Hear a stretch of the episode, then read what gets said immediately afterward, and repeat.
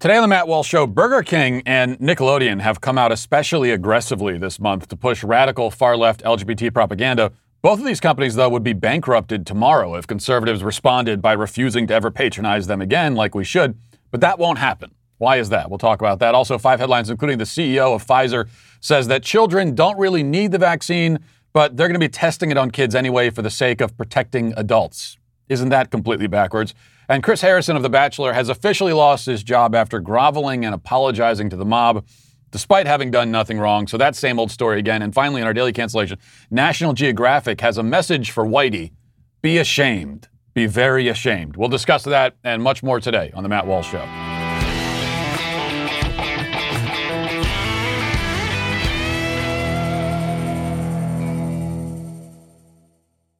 One of the newer traditions of Pride Month is the perpetual redesign of the Pride flag. Every year, more colors are added to it as more identities and sexualities sneak their way into the LGBT club. At this point, the rainbow has become less a rainbow and more of a random, chaotic assortment of contrasting colors. As Ben Shapiro put it, the pride flag now looks like a cat vomited and then looked at the vomit through a kaleidoscope. Now, Media Matters was upset with Ben for that description uh, by the way. But I, and I was upset too, mainly because I didn't think of it. Anyway, our dear friends over at Pink News helped to unveil the new pride flag, which um, which you can see. You, you notice that the traditional rainbow, and then you know we know about that, and then there are these other colors that are sort of jutting out, literally and figuratively pushing the traditional rainbow out of view. The newer colors are meant to represent trans people and also black and brown people. Now, you might ask why black and brown people need their own colors on the flag. It's not as though the original colors were representative of anyone's specific race. Wasn't it supposed to be for all races? There, there, there's uh, purple was on the original pride flag. There are no purple people running around out there, as far as I know. Though, if anyone identifies as purple, then of course I'll respect that self-identity. The whole thing doesn't make sense, but then making sense has never been a specialty of LGBT activists. What makes the least sense of all is the yellow triangle on the new flag with a purple circle, which is meant to represent intersex people.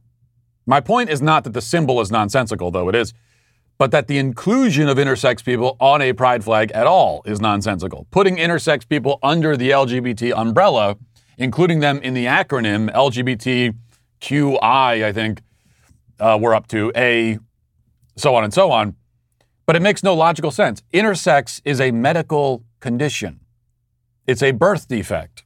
It's a con- congenital disorder.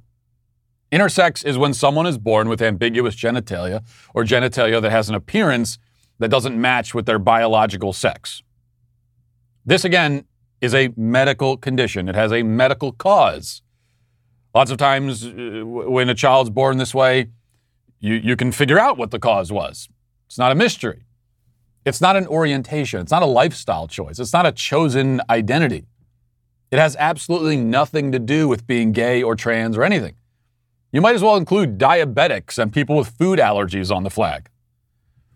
So, why are intersex people being lumped in this way? The answer is that they are useful to the trans agenda. It's the only reason they're there. Trans activists will often use intersex people as a way to, to prove that sex is non binary. I mean, you hear this all the time, right? What, what do you mean? What about intersex? Oh, you think that uh, there's only males and females? What about intersex, huh? And if they, they think if they can use intersex people to, to prove that sex is non-binary, that would, uh, you know, validate the transgender identity. The problem is that intersex people do not prove that sex is non-binary. They only prove that physical anomalies exist. Just as people born with one arm don't disprove the statement that humans have two arms. And besides, whatever they prove or don't prove, they do nothing to validate the claims of a biological male with a fully male body who claims to be a woman. It's a totally different thing. The inclusion of intersex people into this whole discussion is nothing but obfuscation. It's dissembling. I mean, they should make the circle into a shield because that's what the intersex condition is for LGBT activists. It's something they can hide behind. But that is all somewhat irrelevant to the point at hand. Getting to the. And for a more thorough explanation of the pride flag, we can now turn again to Nickelodeon, which enlisted a drag queen to explain the pride flag to children if this sounds like a rerun from last week, if you're saying, well, did we just do this last week? We did. Um, Nickelodeon had the drag queen Nina West sing a song about gay pride on Blues Clues, uh, a show for preschoolers, just a few days ago. Now West is back and cross dressing again to perform another gay pride song for preschoolers. And I will now subject you to a small portion of it. You're welcome. Here it is. Pink, and white represent transgender people because every letter in LGBTQ plus is equal. And black and brown represent the queer and trans people of color. Doesn't it just fill you with pride, showing who you are on the inside?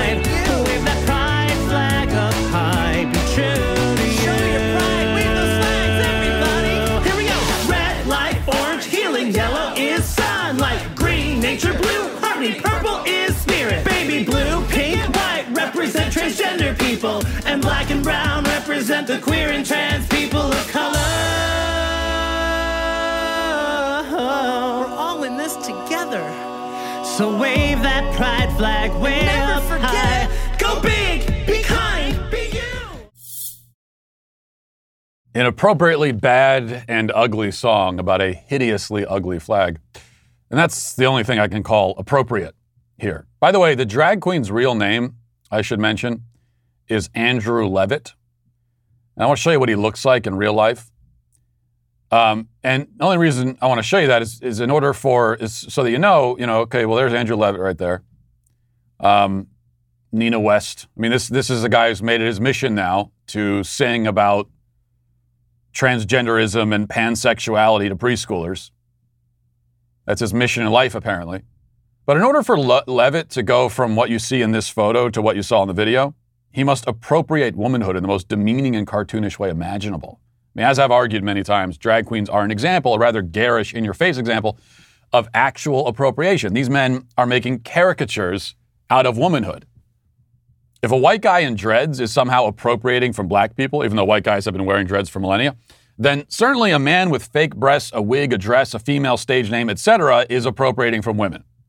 But they get away with it because drag is associated with LGBT identities, and LGBT stand at the top of the victim hierarchy, even though these are the least oppressed and most celebrated people in society, hands down.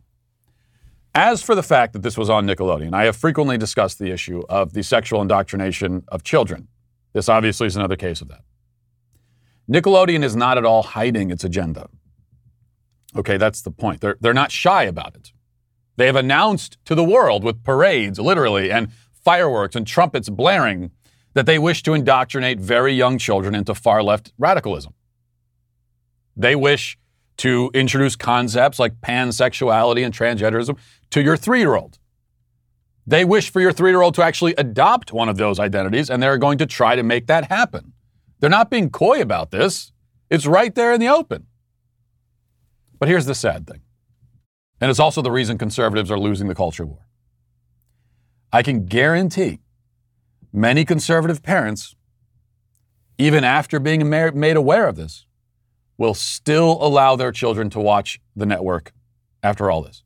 I mean, they put out two videos of a drag queen pushing transgenderism, etc., on preschoolers in the span of a week, and yet still many parents who rightly object to that kind of content will not prevent their children from being exposed to it.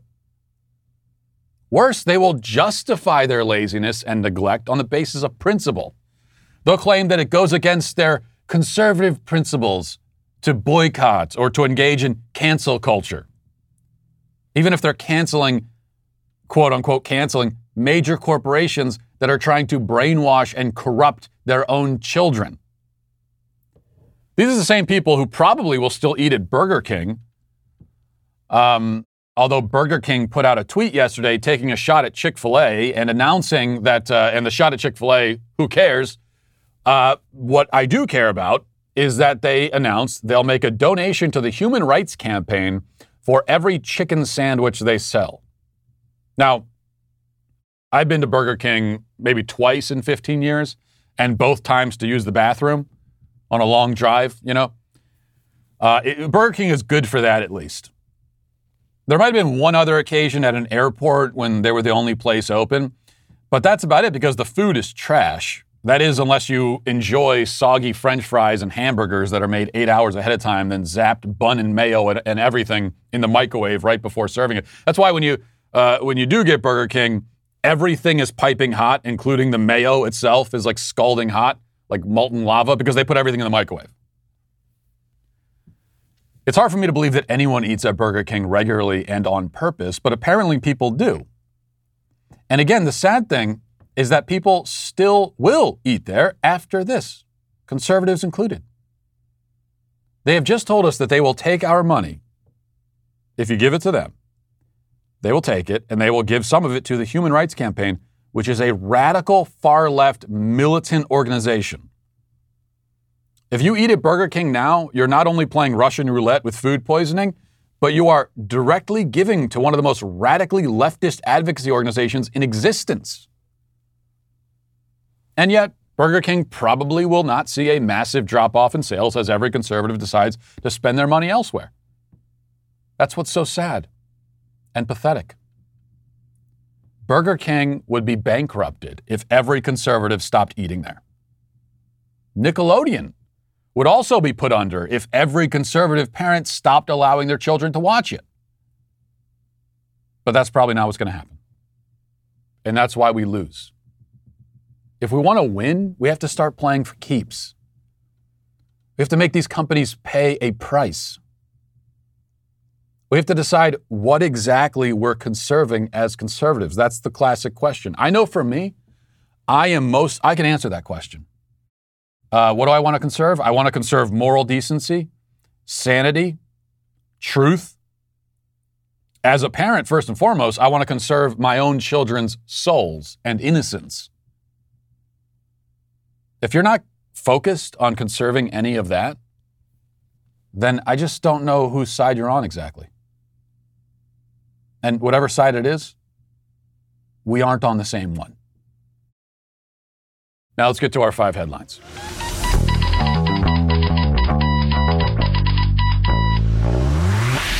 Now we check in with our sponsors over at AR500 Armor. You know, one thing I've been thinking a lot about, especially recently, I've, I've, I've always had this on my mind, but uh, it's been on my mind even more recently, is about the need uh, and responsibility that I have to keep my family safe. And that's uh, one great advantage of the Second Amendment. That's one thing the Second Amendment enables us to do. And you've heard me share about how important the Second Amendment is to the foundation of our country and how preparing yourself uh, is so important. And body armor is also a part of that. I'd recommend you check out AR500 Armor. They have loadouts uh, designed for everyone, whether you need a concealable vest for daily use, a plate carrier for the range, or a fully equipped setup for the worst case scenario. Whatever it is, they've got it all. You just got to go and check it out for yourself. Our friends at AR500 Armor have made buying body armor easy, approachable, and affordable. And if you're unsure of what type of armor you're needing, uh, or you just need some pointers or whatever it is, they've got you covered on that as well. So they're very helpful and uh, they're gonna they're gonna give you what you need. So go to ar500armor.com/walsh to see all their promotions and special pricing running right now. You can use code Walsh for 20% off anything else in their entire store. Best of all, they put together some packages specifically for listeners of the Daily Wire, so there's something for everyone at AR500armor. Visit ar500armor.com/walsh and use code Walsh at checkout for 20% off. Speaking of the innocence of children, does anyone? I don't know if this is a thing uh, if this is a normal thing with kids, because I only have my own kids. But my kid is this is other parents. Do you, do you have this where uh, see my kids will wake up in the morning very early and start singing. They bounce. They're literally bouncing off the walls and singing at about 6 a.m.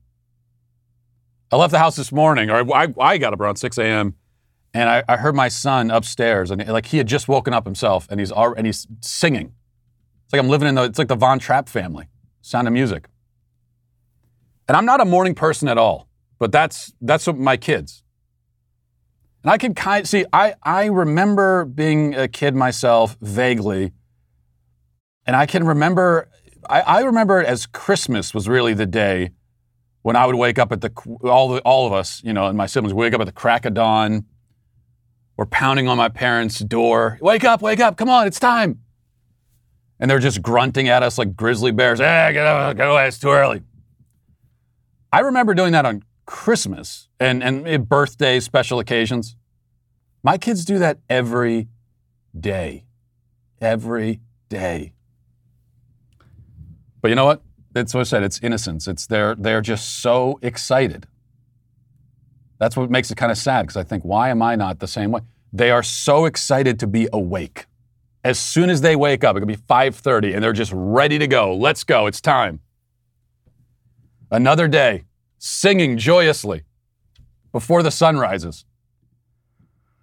Um, it's uh, it's it's very cute, but it's also uh, incredibly annoying. Okay, let's go. Number one here, the chairman and CEO of Pfizer, Albert Bourla, he tweeted this yesterday. He says, although data shows that severe COVID 19 is rare in children, widespread vaccination is a critical tool to help stop transmission. That's why I'm excited we have begun dosing participants aged 5 to 11 in a global phase uh, 2 slash 3 study of the Pfizer vaccine. Uh, just the phrase, I'm excited we've begun dosing participants age 5 to 11, that is creepy enough. I'm excited we've started dosing them. He continues This is an essential study to help further evaluate the vaccine, and if safety and um, immunogenicity in this age group is confirmed, protect our communities and children aged 5 to 11. We're grateful for the enthusiasm we have been seeing in response to the trial. We couldn't advance this work without courageous volunteers. Courageous volunteers. Who are the courageous volunteers? What do you mean courageous? The kids aren't volunteering. They don't know a, a five-year-old. Are you call? I hope we're not calling a five-year-old a volunteer. They have no idea if they're. They have no idea what they're volunteering for. All they know is that after this thing happens, they get a lollipop and a sticker. That they're volunteering for a lollipop and a sticker. That's what they're volunteering for. Um, the possibility of side effects and everything else, they, they don't know anything about that. So, no, it's the parents who are volunteering them to volunteering to take this dose to help the drug company confirm the safety of the shot for kids. Confirm, meaning we haven't confirmed that it's safe yet. We haven't confirmed that this drug is safe for kids yet. Hey, parents, do you want to line your kids up and we'll uh, shoot it into their arms and see what happens? to, to help us confirm the safety. So, who are the courageous ones? The parents? The parents are courageously putting their own kids' health on the line? Is that courageous for them? It's not them, it's their kid. This to me is so backwards and uh, and just wrong and infuriating. You know, why are you've got the CEO of Pfizer who is saying the COVID 19, a rare COVID or rather a severe COVID 19 is rare in children. We, we know that. Everyone knows that. It's very it's rare that they contract it. It's rare. It's even more rare that they have a severe reaction to it. It's rare that they spread it. All of that is rare. They're they're they're not a, a high risk group. So why do they need to take the vaccine at all? Why are we doing this at all for them? Well, we're doing it to protect the grown-ups. And that's why I've been hammering on this point this the whole time from, from day one. How we've got this completely backwards. Over the last, uh, whatever, 14, 15 months, we have been requiring and when I say we, I mean like the universal we as society. We have been requiring our kids to make sacrifice after sacrifice for us, to keep us safe and to make us feel better. And I have to amend that because it's not really to keep us safe and make us feel better, it's to make us feel better. Because our safety was never significantly uh, put, put, put at risk by kids running around without masks on kids wearing masks, that doesn't that doesn't really do much for our own safety. It just it just makes us psychologically feel better. What psychological effect does it have on the kids? Who cares? It's not about them, it's about us. It's supposed to be ex- what happened to it should be the exact opposite. What happened to us as grown-ups making sacrifices for kids? I have also said from the beginning, I will happily risk getting COVID for the sake of not forcing kids to wear masks. If my own kids had contracted COVID, which again would have been a, a, a rare occurrence, but if they had, wasn't going to put masks on them and segregate them from the family. If they got it, all right, I had this. We, my, my wife and I talked about this early on. We said, well, if they get it, then we're getting it. It's just that's just what it's going to be. We're not, we're not going to lock them in a room somewhere, treat them like rabid animals. And now we're dosing them with this um, with this drug. And what's even if you got the vaccine? See, no one can explain this. If the vaccine works, if it's effective, then why do you need kids to, ha- to take it? What are you worried about? Is it effective or not? All right, next we have, um, I just want to play this for you. Mitch McConnell had brief comments about why he opposes the so called voting rights law from, uh, from Democrats. And I saw this making the rounds on social media. People were kind of upset about it, about what he said here, but uh, he's exactly right. So here's what he said. There's no threat to the voting rights law. It's against the law to discriminate in voting on the basis of race already. And so I think it's unnecessary. That, that's it. There's, there, there's no threat to voting rights in America right now. And uh, it, people were upset, of course, leftists were upset. How dare he? Couldn't give an example of how, how are anyone's voting rights on the line? How are anyone's voting rights being infringed? At, at, once you get once you reach voting age, everyone can vote. There's nothing stopping you. It's easier than it's ever been. There's absolutely nothing preventing you. If you're legally eligible to vote, there's nothing preventing you from doing it. This is one of the biggest straw mans in the in you know in political discourse right now. It's about voting rights. We have to protect voting rights. What, what do you mean protect voting rights? They are under no threat at all. There are no laws preventing anyone from voting on the basis of race in, in America in the year 2021. That doesn't exist. Oh, voter ID, but voter ID uh, but re- really voter ID is a, is a is a is a ploy. It's a conspiracy to stop uh, black people from from voting. Still, no one's been able to explain why can't. So, what you're saying, a black person can't get an ID? You're saying that most of them don't already have IDs like white people do? You need it to participate in society as an adult anyway. I mean, I don't know who these adults are who don't have photo IDs, but I, I, I don't know who they are. I never meet them because they wouldn't be, really be able to do anything without one. Who can someone give me an example? I want an example. Show me, uh, you know, an adult. I don't mean someone that just turned 18 or whatever. Show me like uh, someone who's 30, okay, or 25, and really wants a photo ID and doesn't have one yet. Who who is that person? And whoever it is, let us know who that person is because we can easily explain to them. We can say, hey, uh, all you got to do is go to the, D- the DMV. There's definitely a DMV near you. You can easily get there. I don't know who, I, I just don't know who these, I don't know who the people are who can't find IDs or don't know how to get them. But there is no, no threat to uh, voting rights.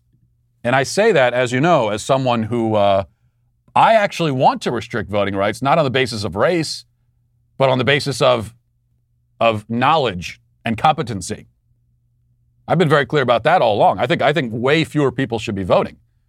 And I'm actually in favor of restricting voting rights um, in order to keep ignoramuses of all races and sexes out of the voting booth. booth. But that, that's my agenda. That's what I would like to see happen.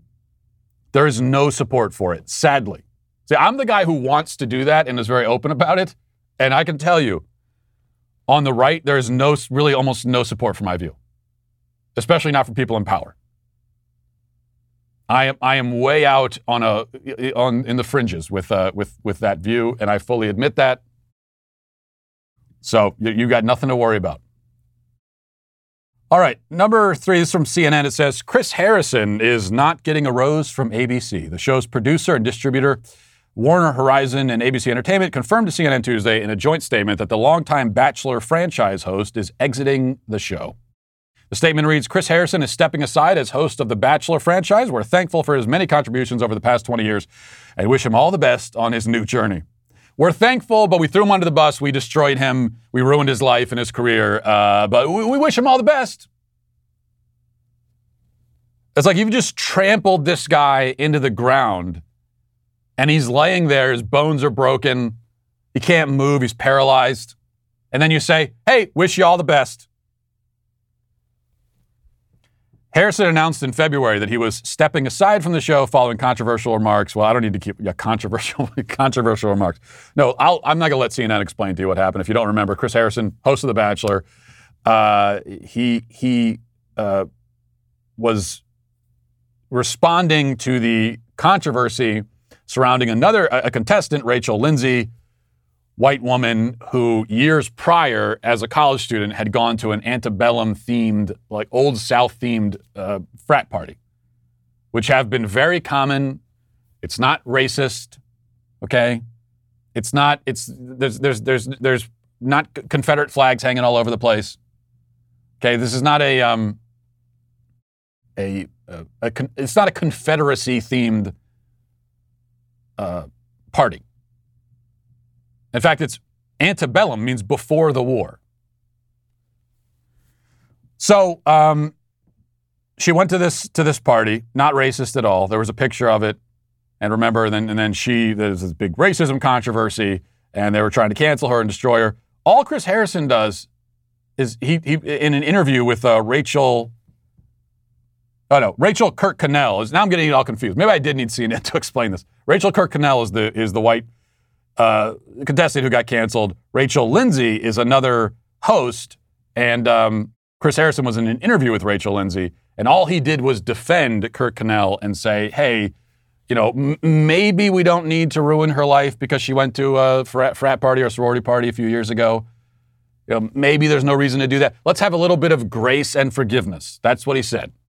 He called for grace and forgiveness, and for that, he had to step down and now he's gone from the show permanently, which I think we all saw coming. But he's another one. Just like, uh, who is it? Ellie Kemper, we talked about yesterday. Both of them, I can't really defend them because they both apologized. And he came out, Chris Harrison came out just groveling and begging for forgiveness, even though he had done nothing wrong at all. He still loses his job anyway. And they're not done. So CNN, uh, on news that Chris Harrison was stepping down, CNN decided to dance on his grave. And uh, Don Lemon brought Rachel Lindsay, the Bachelor host, who had the uh, who had the initial interview with Chris Harrison, where he defended Rachel Kirkconnell, brought her in, and they just decided to, you know, to to spit on him a little bit more while he's down. Let's watch that. What did you think when you heard Chris Harrison make this distinction between attending an Old South Antebellum themed party in 2018 versus now? I mean, 2018 was just like yesterday. We had Charlottesville had happened in 2018. We had racial reckoning in America in 2018, as if it was somehow okay then. Well, we had racist issues on the show in 2017. There was a racist, racist contestant casted for my season. In 2018, uh, the lead picked someone who had who was liking racist, xenophobic, transphobic, homophobic things on social media. So we've dealt with this within the franchise. So my initial reaction was I was shocked. I thought maybe he misspoke. But then when he continued down this path, I thought, oh no, this is really what he wants to say. And I felt I needed to let him say it. Why do you think Chris Harrison was willing to give Rachel Kirkconnell so much room for her hurtful actions, yet couldn't muster an empathy towards communities of color who were offended, or even to you in that interview, and correct me if I'm wrong, seemingly as if trying to teach you something, or um, I mean, just I, I, go on. Well, I think that's the problem in our society is that people aren't trying to understand the other side. People aren't trying to understand the other side. Unlike you, Rachel, right? Uh, you really wanted to understand his point of view. She wanted to understand his point of view so so much that she was shocked that he would even have a point of view that differs from her own. That's what you're getting is that both both Rachel and Don there are they're they're they're flabbergasted. They're they're almost speechless. Still now, months later, they haven't gotten over the emotional trauma caused by the fact that this guy had a had a point of view that slightly differed from theirs, and only slightly. Because he wasn't even defending. He, he wasn't going as far as I'm going right now, really, really extreme. You know, I'm, I'm, I would flat out say there's nothing wrong with the party she went to. That's what I would say. He didn't even say that. He wasn't defending the party. In fact, he kept he kept hedging and and and uh, all of that. He's very circumspect about it. And he kept he kept saying over and over again, "I'm not defending it. I would never defend it. I'm not saying. Just, all I'm saying is maybe we have a little grace and forgiveness." That was his only. So, so it's a slight, slight divergence from from their own view, and that he would even diverge slightly. I mean, Rachel Lindsay said it. She was she was sitting there shocked, just speechless. Are you are you telling me this white man is daring? to disagree with me? I can't believe it. Well, clearly we have to destroy his life. That's what she decided to do. And as much as I would like to defend Chris Harrison just because I detest this kind of thing, and I think Rachel Lindsay obviously is a vile, vile, evil person. And I don't think that's going overboard. When you like when you just destroy someone's life for no reason, no reason at all, just to exert your own power and influence and just so you can position yourself as the victim. Yeah, that is evil behavior. So, on that basis, I'd like to defend Chris Harris, but I can't because he groveled and apologized. And it got him nothing. And I can keep on saying this and it won't matter because people will keep on doing it. But he might as well. You See, it, it's too late now. See, he's, he's, he's already admitted guilt. He lost his job. He's admitted basically that he's a racist, even though he isn't. Yeah, would he have lost his job if he had come out from the beginning and said, you know what, I didn't say anything wrong. How dare all of you? You all owe me an apology. Rachel Lindsay, you disgusting brat. You know what you're doing. I demand you apologize to me. Now, if he, if he had said that, would he have lost his job? Yes. Would he have lost it a lot quicker? Absolutely. But he was losing it anyway. And at least there he has his dignity. And also, he can continue to, you know, he has not admitted guilt. But it won't matter. Um, this is just for for someone like Chris Harrison especially living in the world that he does, uh, it, it's, it, it's instinctive to, to apologize. The moment he sees that he's losing social acceptance, which is the thing that he craves most of all, even more than money and his job and everything, what he wants is to be socially accepted. And, uh, and he clings on to that. All these people do. And the moment he sees that slipping through his fingers, he, he says whatever he thinks he needs to say to maintain some chance of, of social acceptance. And it's all for naught. It's all for nothing. All right, let's see. Um, I think we had one more here, if I can find it.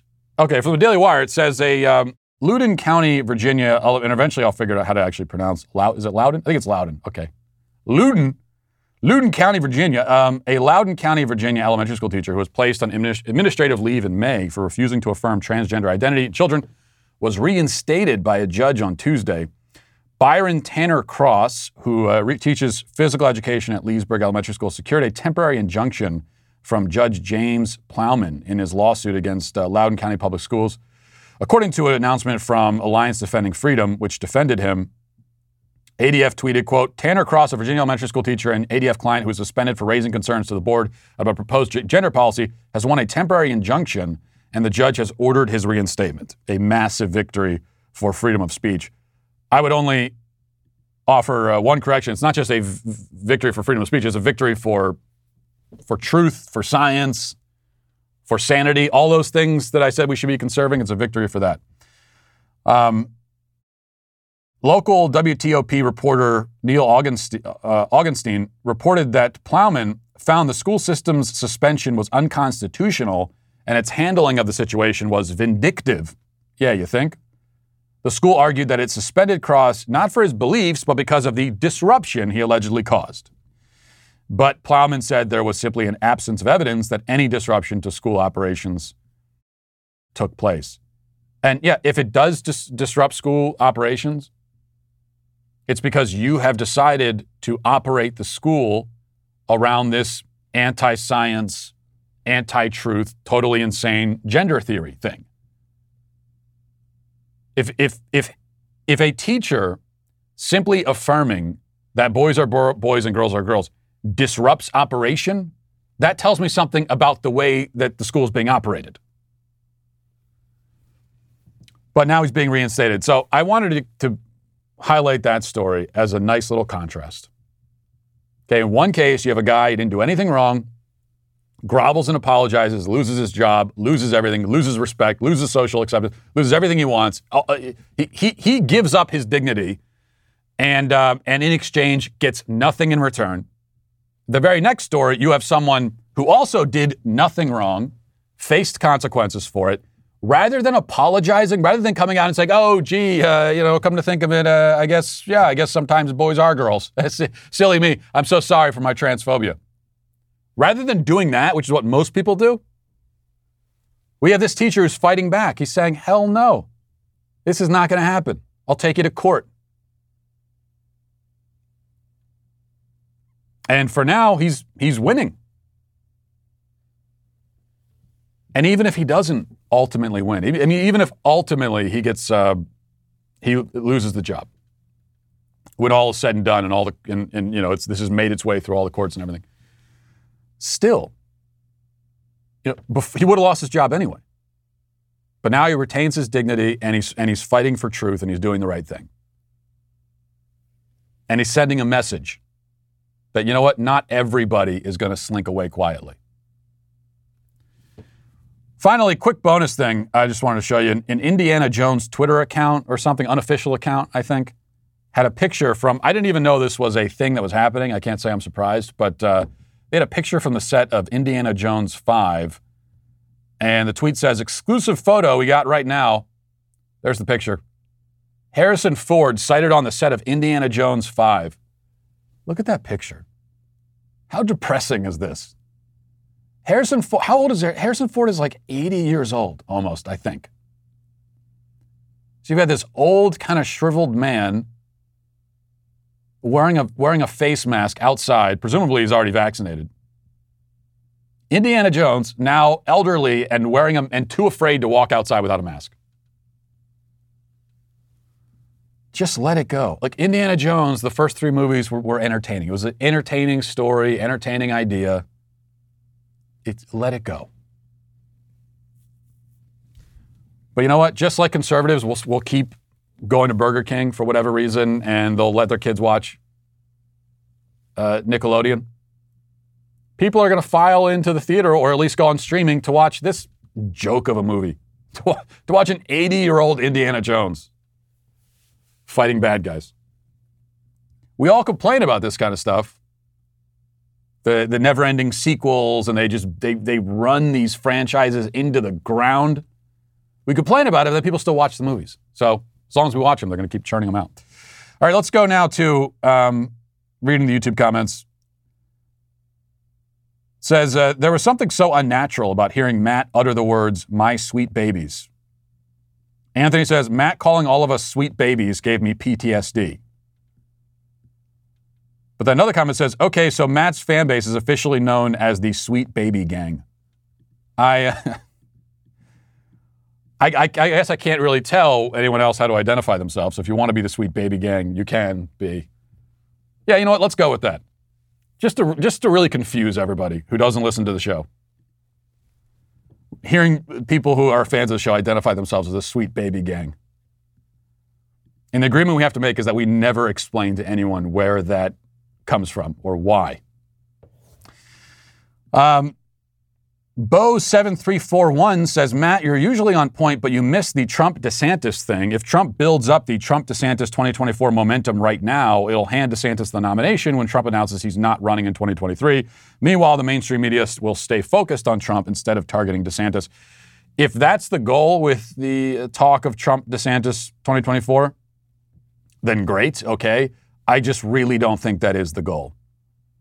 Um, I don't think Trump is going to do that for someone else. You know, tr- Trump offering himself sort of as a human shield for some other guy so that he can take the reins. Th- that would be great if Trump would do that kind of thing, but Trump doesn't do those kinds of things. So, um, no, I don't. I don't think that's the. I also I don't think that Trump DeSantis, the Trump DeSantis ticket is actually going to happen because I don't think DeSantis would do that because it'd be a terrible idea for him. But uh, I also, I, I, I, your interpretation, I'm not sure I quite agree with. Trail Price says, in your ideal world, you wouldn't have factory farms. How do you define these factory farms, and what exactly do you think they're getting wrong? I have utmost respect for our farmers and ranchers. They're the stewards of the environment, and they take pride in producing high quality food and enjoy uh, and and enough to feed the world. Well, that's why I said ideal world. You know, and we talk about Greta Thunberg or, or any of these environmentalists, um, they don't draw any distinction between an ideal world. And first of all, a lot of their ideals I don't share. In many cases, their ideal world is a dystopian nightmare. But even some of their objectives that I agree with, they don't have any any discernible practical plan for getting there. I mean, the Green New Deal is a perfect example of that. Most of the stuff that the Green New Deal wants to do is bad, but even the goals that could be good, there's no practical way of getting there. So that's what I'm talking. It's just total. It's an ideal world. In an ideal world, uh, yeah, it'd be it'd be we would have a lot of small kind of mom and pop farms, and that's how we would be living, and it'd be it'd be a simple life, and and all of that. I, I could see that as ideal, but that's just not the world we live in. And again, we have 330 million people in this country who uh, have to eat. Um, and finally, a possum says, Sometimes I wake up and realize I'm out of coffee, and I still go to the grocery store in my PJs. I feel no shame. Well, you should feel shame. We, we have all done it. I mean, we've all left the house looking like slobs, not bothering to get changed. But you should feel shame about it. I think we all spend uh, way too much time sitting. We can all agree with that. And sometimes our job requires us to do quite a lot of sitting. Um, but if you got to sit this much, you should really think about the kind of chair uh, you're sitting in. It can make a lot of health, not a, a lot of a difference, not only to your to your uh, to your comfort, but also to your health. And that's why you need X Chair. X Chair has you covered for your office chair needs. The secret is not only their patented dynamic variable lumbar support, which offers unbelievable lumbar support to your lower back, but now, thanks to their XHMT technology, you get heat and massage therapy while you're just sitting at your desk. Uh, instead of your old, uncomfortable office chair that has, it probably doesn't have heat and, and massage therapy, I'm, I'm assuming. Now you can look forward to spending hours sitting in the ultimate therapeutic massager. You got to try this chair out for yourself. The XHMT H, HMT delivers heat and massage technology right to your core, helping increase blood flow, muscle recovery, and energy. Like I said, it's about not just comfort, but health as well. X Chair is on sale now for $100 off, so go to xchairwalsh.com now. That's the letter X, chairwalsh.com, or call 1 844 4X Chair. X Chair has a 30 day guarantee of complete comfort, and you can finance your purchase for as little as 30 bucks a month. Go to xchairwalsh.com and use code XWheels for free X Wheel blade casters. That's xchairwalsh.com. Also, you know, as the Daily Wire grows, uh, so does the amount of theocratic fascist content that I get to put out. That's what I'm so excited about, which is why it's crucial that you don't miss any of it. It might seem like a tall order, but it's actually pretty easy to keep up when you have the Daily Wire app on you at all times. It's where you'll find uh, genius political commentary like my, con- my podcast and my content, and the other shows too, which are also almost as genius. Um, we also have new investigative journalism, which uh, which I think is great. I'm excited about that. Big tech sports coverage from our writers as well. Even if you're not a Daily Wire subscriber, you'll be the first to know what's trending with uh, mobile notifications for the latest news and all of your favorite content only a touch away. So download the Daily Wire app and stay up to speed with the freshest conservative voices around, no matter where you are. Now let's get to our daily cancellation. Today we cancel National Geographic. I mean, really, we could cancel National Geographic simply for rebranding itself as Nat Geo a few years ago and shifting all of its television programming over into reality shows. The National Geographic channel should be nothing but nature documentaries and documentaries about primitive tribes people in the Amazon. That's all anyone ever wanted from National Geographic. They don't want whatever Nat Geo gives us now, and what they give us now includes a heavy dose of far left racial propaganda, of course. The most recent and egregious example of this is something called the Race Card Project, which the company recently unveiled. To give you an idea of the tone and tenor of this thing, the editor of National Geographic, Susan Goldberg, recently sent out a mass email to readers promoting the project, and she signed the email, quote, Sincerely, Susan Goldberg, editor in chief, National Geographic, race card, white, privileged, with much to learn. So here she is, literally playing the race card but for a white person, playing the race card means apologizing. Non white people can play the race card in order to gain sympathy and privilege. White people can play it in order to be further demeaned and degraded. And as we've discovered, many white people in this country have a masochistic fetish for that sort of thing. So they're more than happy to play the card and accept that treatment. As for the race card project itself, Nat Geo uh, rolled it out on Twitter. And uh, here's what it says it says 10 years ago, Michelle Norris launched the Race Card Project, which asks people to describe their feelings on race in just six words. She thought few would respond. Here are some of the responses out of half a million so far that she's received. And from there, Nat Geo highlights several people of different races who describe their lived experience, to use the leftist term, in six words. Um, we'll go through some of these that they highlight. First, we have a black man, Asias uh, Meritab, who says, Black boy, white world, perpetually exhausted. And we're told that his parents came here from Ethiopia, and you'd think that he'd be quite grateful to be in this country, living a life of comparative luxury and privilege, and not in Ethiopia. But no, he's exhausted. So exhausted.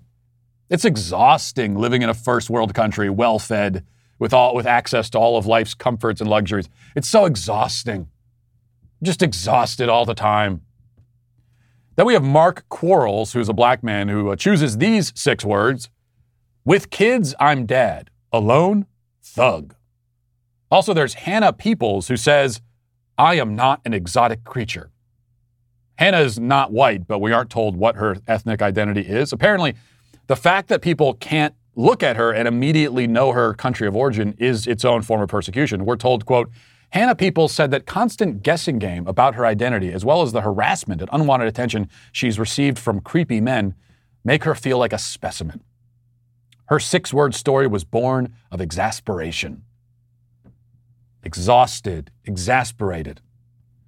Then we have Jean Tagaban, who's a Native American, who says, Native Americans, America's invisible, invisible, invisible. This one struck me as a little bit lazy.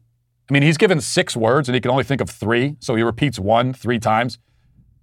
So it's got like Native Americans, America, uh, Native Americans, America's invisible. No, actually, you get six words. Oh, okay, well, uh, then America's invisible, invisible, invisible. There are a few white people featured, but compare their self description with the descriptions offered by the minority participants. White guy Daniel Robbins says, ashamed that accomplished minorities surprise me. He's given six words to describe his experience as a white man, and one of the six he chooses is ashamed. Same for Lindsay Heydrich, who's a white woman who says, I'm ashamed for my ancestors' race. Apparently, she had ancestors who were slave owners. She's, a, she's ashamed not of their behavior, but of their race and her own. The only commonality between all these responses is that everyone is dejected and sad and complaining. They're all living in the most prosperous and freest country in world history. They're all unimaginably privileged when compared to almost everyone else who has ever lived anywhere on earth. They're all clothed and fed and doing fine, and yet their perception of their experience is completely negative. For the, for the minority respondents, They're angry about the alleged persecution they suffer at the hands of whites, although none of them can give a compelling example of persecution. One of them is annoyed because people can't guess her ethnicity on sight. And the other guy's exhausted because although life is a hell of a lot better than it would be in Ethiopia, it still isn't perfect. And the lack of a perfect life is exhausting. Meanwhile, the white people are ashamed. Ashamed of themselves, even though they can't really explain what they've done wrong. So just think about this. The minorities are sure that white people are doing them wrong, but can't explain how. The white people are sure that they've done wrong, but can't explain what they've done wrong. Everyone is sad. Everyone is mad. Only the white people are ashamed. And nobody knows why they feel any of this. It's all quite sick and gross and perverse. And it shows you to what extent many in the American public have been brainwashed. This is one of the most telling signs of brainwashing. When people hold firm, often self destructive beliefs, but they can't explain why they hold those beliefs. It also shows us that our culture is suffering from, I think, a, a cataclysmic crisis of meaning. While our comfort has increased and our collective wealth and luxury has also increased, we've turned from God we've turned from traditional faith and we have found our lives empty and purposeless because of it. I mean, that's the real reason why people are so sad and depressed and riddled with anxiety that they can't explain. But the left's racial dogma gives people a framework for understanding that anxiety. It's the wrong framework, but a person without meaning, a person without purpose, will grasp on to anything that seems solid and intelligible, even if only superficially intelligible. Because this is all the result of brainwashing, it's probably useless to engage with it intellectually, but I, I will anyway, uh, just on this one point. The idea that white people should be ashamed of their whole race because of the past bad, bad behaviors of some white people is completely insane. Even if white people were uniquely evil in history, it still wouldn't make sense to be ashamed or apologetic for your race. You don't inherit guilt and sin through skin pigment. Your great great great grandfather's sins are not your own, even if his skin color is. But as it happens, and this is very crucial to understand, white people were most definitely not uniquely evil in history. What, after all, are the evils that white people are supposed to be ashamed, so ashamed about? Slavery? Conquest? Genocide? Racism? Well, first of all, conquest isn't always a bad thing. Sometimes it's a good thing for one civilization to be conquered by another. I gave the example last week of the Aztecs, who themselves conquered and enslaved their tributary states and forced them to provide fodder, often women and children, for human sacrifice. There's a reason why when the Spanish came here, they were able to easily enlist neighboring tribes to defeat the Aztecs. Think about that. You've got these strange creatures who have landed from an unknown land, um, and uh, the, the, the other Native American tribes, many of them easily, quickly fell in with the Spanish and said, Yeah, we want to help you take these people down. Everyone hated the Aztecs because they were a brutal, murderous, dictatorial regime. But the point is that, however you feel about conquest, whites did not invent it. We didn't even introduce it to this side of the world. White people didn't introduce slavery or racism either. These are humanity's sins. They've been practiced or committed by all people everywhere through all history. The, unique thing about the United States' relationship with slavery is that we abolished it in less than a century, whereas some parts of the world, many of them non white, took millennia to do the same. Some people still have not effectively gotten rid of the practice. As for racism, racism again is a foible of humanity, all humanity, across time. And it is today far more prominent and far more accepted and far more mainstream in non Western countries. If white people should be ashamed, then everyone, everywhere, should be ashamed all the time. Either that, or we can all move on with our lives. And we can deal with the present. And we can let the past remain where it belongs. Whatever choice we make, as far as that goes. The one choice that I certainly can make today, at least, is to say to National Geographic, you're canceled. And we'll leave it there for today. Thanks for watching. Thanks for listening. Have a great day. Godspeed.